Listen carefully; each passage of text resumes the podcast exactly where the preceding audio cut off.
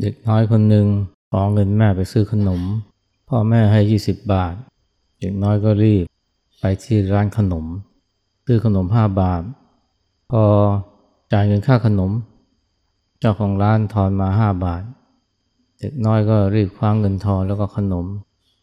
ออกจากร้านไปเลยถ้าเราเจอเหตุการณ์แบบนี้นี่เราจะอธิบายอย่างไรบางคนอาจจะบอกว่าเนี่ยเป็นเพราะเจ้าของร้านทอนเงินผิดแทนที่จะทอน15 บาทก็ทอน5 บาทแถมเด็กน้อยก็ลุกลี้ลุกลนรีบทอน5 บาทก็รีบคว้าเงินทอนออกจากร้านไปเลยแต่ถ้าเกิดว่าทุกอย่างมันถูกต้องหมดละที่เจ้าของร้านทอนเงิน5 บาทก็ทอนถูกไม่ได้เผลอไม่ได้พลั้งอะไรเราจะอธิบายเหตุการณ์นี้อย่างไรหลายคนใช้เวลาคิดนานเลยนะถ้าเจ้าของเขาทอนเงินครบทอนเงินถูกมันจะถูกได้ยังไงนะก็อาจจะค้านในใจถ้าเกิดยืนยันว่าเนี่ยทุกอย่างมันถูกต้องหมดเนี่ยเราจะอธิบายเหตุการณ์นี้อย่างไรหลายคนก็งงนะที่งงเพราะอะไรนะที่งงเพราะไปคิดว่าหรือไปเข้าใจว่าเด็กน้อยเนี่ยยื่นเงิน20 บาทให้พ่อค้าหรือเจ้าของร้านถ้ายื่นให้20 บาททอน5 บาทมันก็ผิดเลยแต่ถ้าทอน5 บาทนี่มันถูกต้องแล้วมันแปลว่าอะไรนะจริงๆแล้วเนี่ยเด็กมี20 บาทก็จริงนะแต่ว่าเด็กยื่นเหรียญ10ให้ขนม5 บาทก็ได้เงินทอนมา5 บาทก็ถูกแล้วอย่างที่หลายคนงงเพราะไปคิดว่าเด็กเนี่ยยื่นเงิน20 บาทให้ทั้งที่ในโจทย์นี่ไม่ได้บอกเลยแต่คิดไปเองเรียกว่าคิดเกินโจทย์นะโจทย์ก็ไม่ได้บอกสักหน่อยนะว่าเด็กเนี่ยยื่นเงิน20 บาทให้กับพ่อค้าแต่พอเราคิดไปพอเราเติมเข้าไปนะต่อเติมเข้าไปว่าเด็กให้20 บาทได้เงินทอน5 บาทมันจะถูกได้ยังไงมันถูกไปไม่ได้นะที่มันไม่ถูกก็เพราะเราไปเข้าใจผิดเองนะว่าเด็กเขายื่นเงินให้20 บาทนี่กรณีหนึ่งนะอันนี้มันค่อนข้างจะดุเดือดสักหน่อยนะรถคันหนึ่งเนี่ยชนเสาไฟฟ้าอย่างแรงกลางดึกผู้เป็นพ่อตายคาที่เลยแต่ผู้เป็นลูกเนี่ยบาดเจ็บสาหัสก็มีคนพาส่งโรงพยาบาลทันทีเลยบอกว่าสมองกระทบกระเทือนมากต้องผ่าตัดสมองอย่างปัจจุบันทันด่วนสัญญาแพทย์มือหนึ่งของโรงพยาบาลก็ถูกเรียกมากลางดึกเพื่อมาผ่าตัดสมองแต่พอหมอเนี่ยเห็นคนไข้ซึ่งนอนหมดสติอยู่บนเตียงผ่าตัดก็ชะงักแล้วก็บอกว่าเนี่ย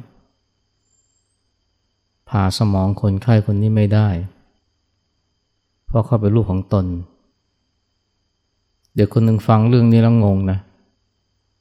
เอาพ่อตายไปแล้วไม่ใช่เหรอแล้วหมอหรือสัญญาแพทย์นี่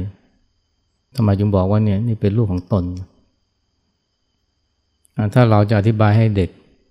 ที่งงกับเรื่องแบบนี้จะอธิบายว่าอย่างไรเราอธิบายว่าเนี่ยสัญญาแพทย์คนนี้เป็นพ่อบุญธรรมนะแต่ถ้าไม่ใช่พ่อบุญธรรมล่ะนะเพราะว่า ผู้ป่วยนี่ไม่มีพ่อบุญธรรมแล้วมันจะเป็นไปได้ยังไงหมายความว่ายังไงโจทย์นี่มีคนคิดเป็นชั่วโมงนะแล้วก็ไม่ใช่เป็นนักเรียนนักศึกษาธรรมดานะเป็นคนมีความรู้จบปริญญาแต่ใช้เวลาคิดเป็นชั่วโมงก็หรือหลายชั่วโมงก็ตอบไม่ได้ว่าไม่สามารถอธิบายให้เด็กฟังได้ว่าเนี่ยจริงๆเนี่ยมันไม่ใช่เรื่องที่จะต้องงงเลย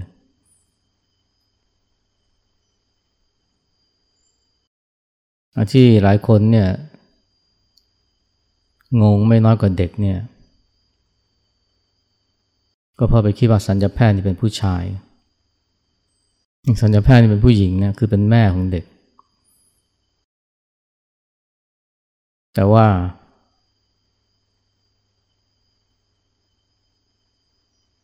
พอไปคิดว่าหมอผ่าตัดเป็นผู้ชายก็เลยงงแต่ในโจทย์เขาไม่ได้บอกสักหน่อยนะว่าสัญญาแพทย์หรือหมอผ่าตัดสมองเนี่ยเป็นผู้ชายเขาแค่บอกว่าสัญญาแพทย์ด้านสมองแต่ขยายความแต่เป็นมือหนึ่งของโรงพยาบาลหลายคนก็นึกไปถึงผู้ชายเลยนะเป็นเพราะว่าหมอสมองหรือหมอผ่าตัดสมองเนี่ยส่วนใหญ่เป็นผู้ชายยิ่งมือหนึ่งด้วยแล้วเนี่ยมันต้องเป็นผู้ชายแน่ๆเลยอันนี้ก็เป็นความเข้าใจนะที่ทำให้พอเจอโจทย์แบบนี้แล้วนึกไม่ออกอธิบายไม่ถูกเพราะอะไรเพราะว่าใจเราไปต่อเติมเอาเองนะไปต่อเติมโจทย์เนี่ยโจทย์ไม่ได้บอกสักหน่อยนะว่าสัญญาแพทย์เป็นผู้ชายแต่ก็ต่อเติมไปแล้วเป็นผู้ชายก็เลยนึกไม่ออกทั้งสองโจทย์เนี่ยนะมันบอกอะไรเรานะมันกำลังบอกว่าคนเราเนี่ยมักจะต่อเติมหรือตีความสิ่งที่ได้ยินรวมทั้งสิ่งที่ได้เห็นด้วยและการต่อเติมตีความบางอย่างมันไม่ได้ทำให้เรื่องกระจ่างขึ้นเลยนะมันกลับทำให้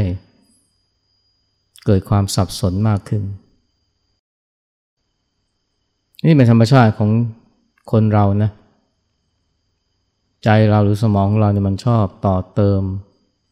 แล้วก็ตีความสิ่งที่ได้ยินได้เห็นแบบเรียกว่าปัจจุบันทันด่วนหมายถึงต่อเติมอย่างแบบปัจจุบันทันด่วนแบบไม่รู้เนื้อรู้ตัวเลยอาจจะเป็นเพราะความเคยชิน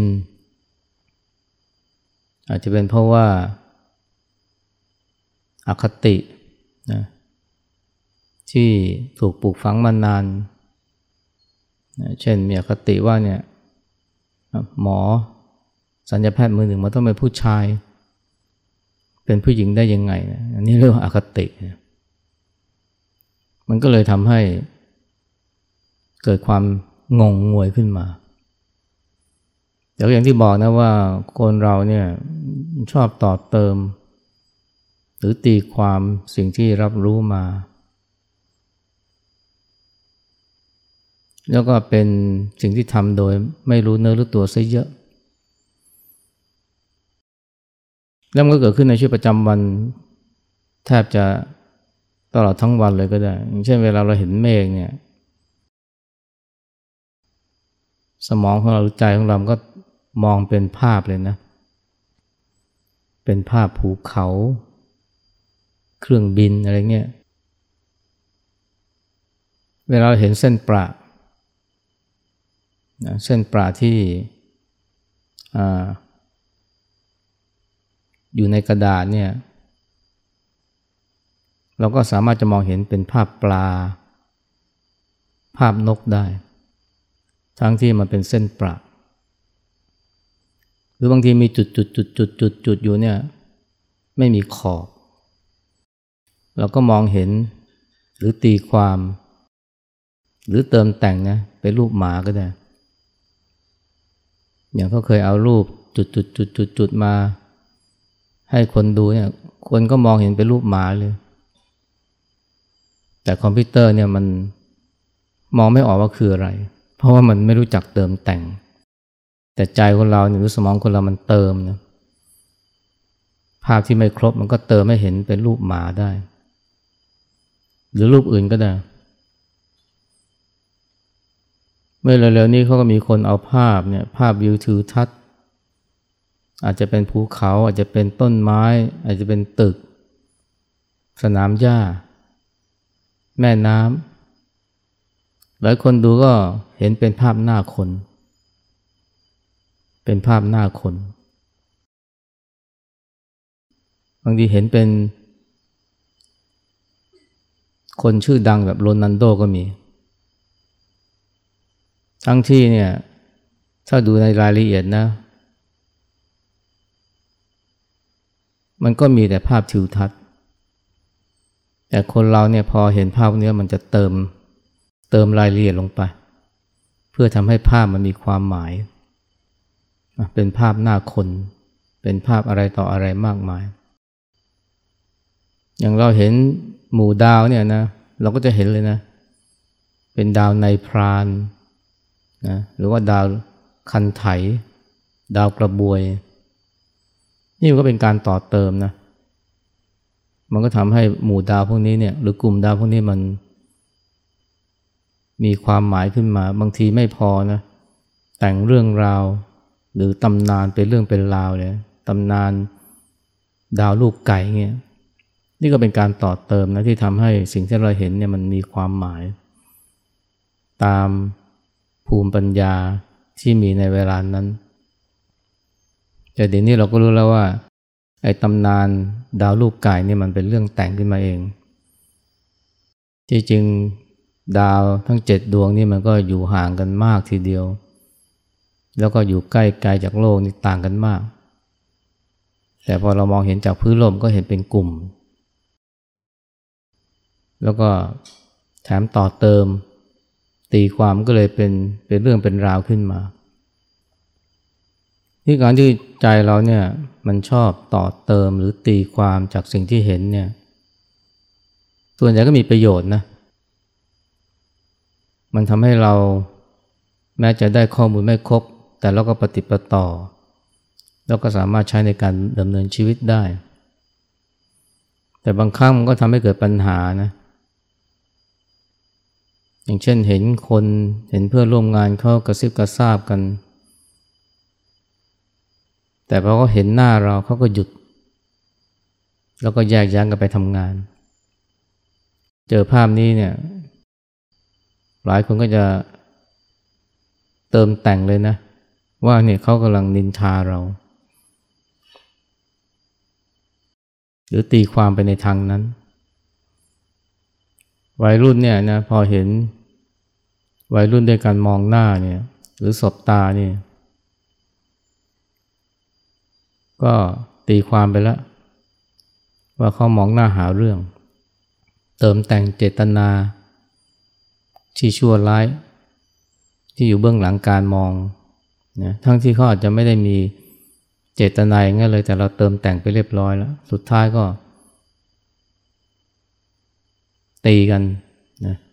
เพียงเพราะว่ามองหน้าในการที่คนเราเนี่ยชอบตีความหรือเติมแต่งเนี่ยมันไม่เพียงแต่ทำให้เรามีปัญหากับคนอื่นเท่านั้นแต่บางทีมันยังสร้างความทุกข์ให้กับตัวเราเองนะอย่างอาจารย์ประเวศวสีท่านเคยเล่าสมัยที่ยังรับราชการเป็นหมออยู่ที่ศิริราชเนี่ยท่านอยู่แผนกโลหิตนะแผนกเลือดวันหนึ่งมีคนไข้ผู้ชายในวัยกลางคนเนี่ยตัวซีดเลยนะพร้อมแล้วก็อ่อนเพลียไม่มีเรี่ยวไม่มีแรงจนต้องนอนเปลมา นะเดินไม่ไหวต้องมาให้พนักงานเขานะพาใส่เปลเอาใส่เปลแล้วพามาให้ท่านเข็นเปลมาให้ท่านอาจารย์ประเวศก็ดูอาการแล้วก็พูดคุยกับคนไข้สักพักก็หันไปคุยกับแพทย์ประจำบ้านเขาเป็นแพทย์ฝึกหัดนะบอกว่าเนี่ยคนไข้คนนี้ไม่ได้เป็นอะไรมากนะ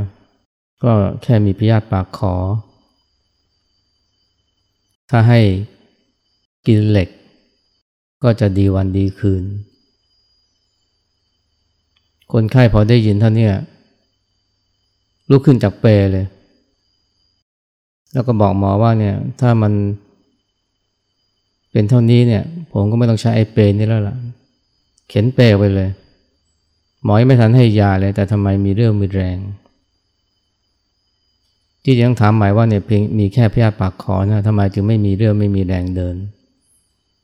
ก็เพราะว่าไปคิดหรือไปตีความว่าที่ตัวเองเป็นอยู่เนี่ยมันเป็นมะเร็งมั่งเป็นมะเร็งเนี่ยโหตัวซีดเลยนะ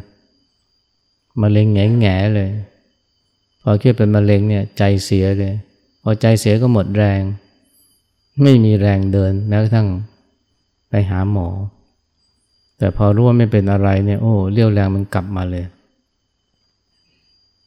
นี่ก็เป็นเพราะผลของการตีความหรือเติมแต่งเกินเลยจากความเป็นจริงแถมปรุงแต่งตีความไปในทางลบด้วยมันก็เลยทำให้ใจเสียจะว่าไปแล้วคนเราเนี่ยความทุกข์ของคนเราเนี่ยโดยเฉพาะทุกข์ใจเนี่ยมันก็เกิดจากการที่เราชอบเติมแต่งตีความสิ่งที่เห็นสิ่งที่ได้ยินใจเราเนี่ยมันมีการเติมแต่งมีการตีความมีการให้ค่าอยู่ตลอดเวลาว่าอันนี้ร้อนอันนี้เย็นอันนี้มากอันนี้น้อยอันนี้สั้นอันนี้ยาวอันนี้ควรอันนี้ไม่ควรอันนี้ดีอันนี้ไม่ดีอันนี้แฟร์อันนี้ไม่แฟร์พอเราตีความมาเติมแต่งหรือให้ค่าแบบนี้มันก็จะเกิดความรู้สึกบวกหรือลบนะเช่นถ้าตีความหรือเติมแต่งว่ามันมากนะก็ดีแต่ถ้ามองว่ามันน้อยก็ไม่ดีนะเช่นได้โบนัสมาหรือได้กำไรเนี่ยถ้าให้ค่าว่ามากก็พอใจถ้าให้ค่าเติมแต่งหรือปรุงแต่งว่ามันน้อยมันก็ไม่ดีนะเกิดความไม่สบายใจและที่จริงแล้วเนี่ยจะมากหรือน้อยมันก็อยู่ที่ความคาดหวังด้วยนะถ้าสิ่งที่เราได้มาเนี่ยแม้จำนวนจะเยอะแต่มันน้อยกว่าความคาดหวังมันก็ทุกข์นะเช่นได้10ล้านแต่คาดหวัง100ล้านหรือคาดหวัง20ล้านมันก็ทุกข์แต่ถ้าได้10บาทแต่คาดหวังเพียงแค่บาทเดียวก็ถือว่าถ้าคาดหวังว่า1บาทแต่ได้10บาทเนี่ยไอ้10บาทก็กลายเป็นเยอะไปกลายเป็นมากแล้วก็พอใจมากหรือน้อยเนี่ยไม่ได้ที่จำนวนเท่านั้นอยู่ที่ความคาดหวังซึ่งนำไปสู่การให้ค่าว่ามากหรือน้อยดีหรือลบดีหรือเลวชั่วหรือว่าดีและเป็นเพราะความการเติมแต่งการให้ค่าอย่างนี้แหละที่ทำให้เราเกิดความทุกข์ใจเวลาเห็นเวลาได้ยินอะไรก็ตามถ้าเกิดว่าเป็นการให้ค่าหรือเติมแต่งในทางลบนะแต่ถ้าเป็นการเติมแต่งให้ค่าในทางบวกมันก็ไม่ทุกข์นะ เคยไปสังเวชนีสถานนะพุทธคยาเนี่ยพุทธคยานี่ถ้าใครหวังจะไปเจอความสงบไม่มีเสียงรบกวนเนี่ยผิดหวังนะเพราะคนนี่เป็นพันเลยและแต่ละคณะที่ไปเนี่ยก็จะมีการสวดมนต์รอบเจดีย์พุทธคยาตามวัฒนธรรมประเพณีของตัวยิ่งมากันเป็นคณะใหญ่เสียงสวดมนต์ก็ดังส่วนเมืองนี้ไม่พอใช้เครื่องขยายเสียงด้วยทุกคณะก็จะมีเครื่องขยายเสียงไม่ว่าจะเป็นไทยพม่าทิเบตศรีลังกาเสียงจะดังตลอดทั้งวันแต่เราจะพบว่ามีผู้คนจำนวนไม่น้อยเนี่ยนั่งสมาธิอยู่รายรอบพระมหาเจดีย์อาการของเขานี่ท่าทางจะสงบมากเหมือนกับว่าไม่ได้ยินเสียงอะไรเลยถามว่าเขาไม่ได้ยินเหรอเขาได้ยินแต่มาเขาไม่ทุกข์ไม่หงุดหงิดทำไมใจเขาสงบได้เพราะเขาให้ค่ากับเสียงเหล่านี้ว่าเป็นเสียงแห่งกุศลเสียงแห่งมนตราเสียงที่เปลี่ยนไปด้วยความศักดิ์สิทธิ์ถ้าเขามองเป็นเสียงรบกวนเนี่ยเขาจะทุกข์เขาจะหงุดหงิดแต่พอเขามองว่ามันเป็นเสียงแห่งความศรัทธานะสรรเสริญคุณพระพุทธเจ้าโอ้ยดีทั้งนั้นเลยพอตีความหรือให้ค่าในทางบวกแบบนี้เนี่ยใจมันก็ไม่ปฏิเสธนะใจก็เกิดความรู้สึกดีอนุโมทนาด้วยก็เลยนั่งสมาธิได้อย่างสงบแต่ถ้าเกิดว่าไปนั่งอยู่ริมถนนหรือในตลาดเนี่ยทั้งที่เสียงดังถ้าวัดเป็นเดซิเบลเนี่ยพอๆกันเนี่ยหรืออาจจะน้อยกว่าหลายคนจะหงุดหงิดรำคาญเลยเพราะไปตีความให้ค่ามันเสียงดังเสียงรบกวนเสียงดังเท่ากันนะแต่ความรู้สึกต่อจิตใจความรู้สึกในจิตใจนี่มันต่างกันมันขึ้นอยู่กับการตีความขึ้นอยู่กับการให้ค่าการให้ความหมายหรือถ้าเราจะเรียกแบบง่ายๆว่าอยู่ที่ว่าเราจะมองบวกหรือมองลบอย่างฝรั่งคนหนึ่งเนี่ยนะทุกเช้าก็จะนั่งสมาธิ30นาทีบ้าง40นาทีบ้างแล้วก็นั่งได้ดีนะแต่วันหนึ่งนั่งไปได้ไม่ทันไรเนี่ยได้ยินเสียงค้อนตอกตะปูคือเป็นการก่อสร้างใกล้ๆในห้องใกล้ๆเนี่ยเสียงค้อนไม่เท่าไหร่นะต่อไปก็ต่อมาก็เสียงเลื่อยยนต์เนี่ยเสียงเลื่อยยนต์นี่มันเสียงดังมากนะสำหรับหลายคนมันคือเสียงที่ระคายโสตประสาทมากตอนที่เขาได้ยินเนี่ยเสียงเลื่อยยนต์มากระทบเนี่ยมันมีความไม่พอใจเกิดขึ้นนะความรู้สึกมันกระเพื่อมขึ้นเลยแต่ก็มีสติพอมีสติใจมันก็ลดระดับลงแต่พอเผลอใจมันก็กระเพื่อมขึ้นใจกระเพื่อมขึ้นกระเพื่อมลงอยู่หลายครั้งจนนั่งเขาลองหันมาพิจารณาเสียงนั้นดู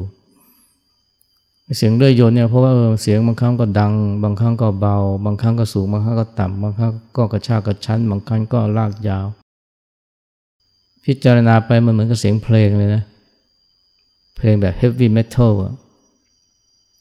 ซึ่งเขาก็คุ้นอยู่พอเขามองเป็นเสียงเพลง heavy นะใจเขาสงบเลยไม่สงบอย่างเดียวเพลินด้วยนะเพลินความรู้สึกเปลี่ยนไปแล้วทั้งที่เสียงยังดังเหมือนเดิมเพราะอะไรนะเพราะว่าการตีความให้ค่ามันเปลี่ยนไปแต่เดิมมองเป็นเสียงรำคาญเสียงดังเสียงระคายโสตประสาทแต่คราวนี้มองเป็นเสียงเพลงแล้วนี่ก็เป็นการตีความเป็นการให้ค่านะที่เกิดขึ้นในใจเราพอมองหรือตีความเป็นเสียงเพลงนะใจมันสงบและเพลินเลยนะมีบางช่วงเสียงมันหายไปใจเขาอยากให้มันเสียงดังกลับมาใหม่นะเพราะว่ามันเพลินเผลอไปนะเผลอไปยินดีกับเสียงเพลงที่จริงยินดีหรือยินร้ายก็ มันก็ไม่ควรทั้งนั้นแต่ว่าบางครั้งเนี่ยมันก็เพลินไปแต่แปลกนะพอชายคนนี้ให้ค่ากับเสียงที่มากระทบว่ามันเป็นเสียงเพลงเนี่ยความรู้สึกมันเปลี่ยนไปเลยอันนี้มันแสดงว่าสุขหรือทุกข์เนี่ยมันไม่ได้อยู่ที่ว่ามีอะไรมากระทบกับเรานะมันไม่ได้ที่ว่ามีอะไรกระทบเราทางตาทางหูทางกายแต่มีที่ว่ามีการตีความมีการให้ค่ากับสิ่งที่มากระทบไหมไม่ใช่ว่าพอมันกระทบ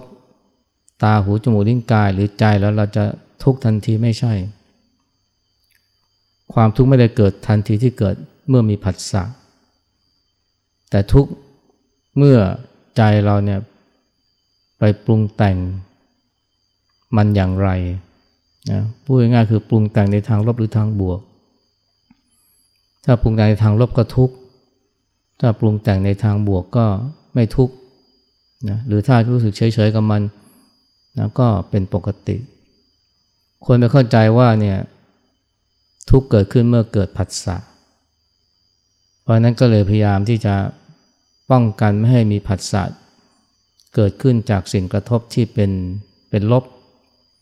แต่ที่จริงลบหรือบวกเนี่ยมันอยู่ที่ใจเราไม่ได้อยู่ที่สิ่งที่มากระทบเราเสียงที่มากระทบเรามันก็เป็นธรรมดาเป็นกลางๆแต่ใจเราต่างหากที่มันให้ค่าเป็นบวกหรือเป็นลบเพราะฉะนั้นเนี่ยการไปป้องกันไม่ให้มีอะไรมากระทบกับเราหรือป้องกันไม่ให้เกิดผัสสะขึ้นมาเนี่ยมันไม่ใช่เป็นวิธีทางของการดับทุกข์หรือการพ้นทุกข์แต่อยู่ที่ว่าเราจะปล่อยให้ใจเนี่ยมันมีการปรุงแต่งตีความหรือเติมแต่งอย่างไรซึ่งส่วนใหญ่เราไม่รู้ทันปล่อยให้มันปรุงแต่งในทางลบเราก็เลยเป็นทุกข์เกิดความหงุดหงิดแต่ถ้าเราฉลาดนะเราไม่ปล่อยให้มันปรุงแต่งในทางลบรู้จักปรับใจปรุงแต่งตีความในทางบวกมันก็ไม่ทุกข์นะที่ถ้าเราศึกษาปฏิจจสมุปบาทเนี่ยจะเห็นเลยนะเมื่อมีผัสสะเกิดขึ้นเนี่ยมันไม่ใช่ว่าทุกข์ทันทีนะมันต้องเกิดเวทนาตัณหาอุปาทานภพชาติชรามรณะแล้วจึงเกิดทุกข์มันมีช่องว่างระหว่างผัสสะกับทุกข์เนี่ยมีหลายขั้นตอนเกิดขึ้นระหว่างนั้นก่อนที่จะเกิดทุกข์นะและกระบวนการหรือขั้นตอนเหล่านี้เราเรียกง่ายๆว่าการปรุงแต่งตัณหาปรุงแต่งภพชาตินะซึ่งมันก็นำไปสู่ชรามรณะถ้าเราดูแลใจดีไม่ปล่อยให้จิตมันปรุงแต่งนะเมื่อเกิดผัสสะขึ้นมาไม่ปรุงแต่งเป็นภพชาติมันก็ไม่เกิดชรามรณะมันก็ไม่เกิดทุกข์ทรมนัสอันนี้มันเป็นสิ่งสำคัญมากนะการที่เราพบความจริงว่าทุกข์ไม่ได้เกิดขึ้นเมื่อเกิดมีทันทีที่เกิดการกระทบแต่ทุกข์เกิดขึ้นเมื่อมีการปรุงแต่งไม่ว่าจะเป็นการปรุงแต่งในทางลบหรือว่ารวมไปถึงกิริยาอาการอย่างอื่นเช่นผลักไสยึดติดถือมั่นหรือที่สำคัญคือปรุงแต่งตัวกูของกูขึ้นมาตรงนี้แหละที่มันจะเป็นกระบวนการที่ทำให้เกิดทุกข์แปลว่าเหตุแห่งทุกข์อยู่ที่ใจเราไม่ได้ที่รูปรสกลิ่นเสียงที่มากระทบถ้าเหตุแห่งทุกข์อยู่ที่รูปรสกลิ่นเสียงที่มากระทบนี่โหเราแย่เลยนะเพราะว่าเราต้องเจอกับรูปรสกลิ่นเสียงที่ไม่ดีมากมายตลอดทั้งวันตลอดชีวิตแต่ถ้าเกิดว่าเหตุแห่งทุกข์อยู่ที่ใจเราอยู่ที่การปรุงแต่งมันก็หมายความว่าเรามีความสามารถที่จะไม่ทุกข์ก็ได้ถ้าเราไม่ปล่อยให้มันปรุงแต่งไปในทางลบนะรวมทั้งไม่ผลักไสไม่ยึดติดถือมั่นหรือถ้าจะปรุงแต่งก็ปรุงแต่งในทางบวกนะอย่างตัวอย่างที่ยกมานะซึ่งอันนี้มันอยู่ในวิสัยที่เราจะทำได้ผู้ใหญ่นั่นคือว่าสุขหรือทุกข์อยู่ที่เราอยู่ที่เราเลือกว่าเราจะเลือกปรุงแต่งในทางไหน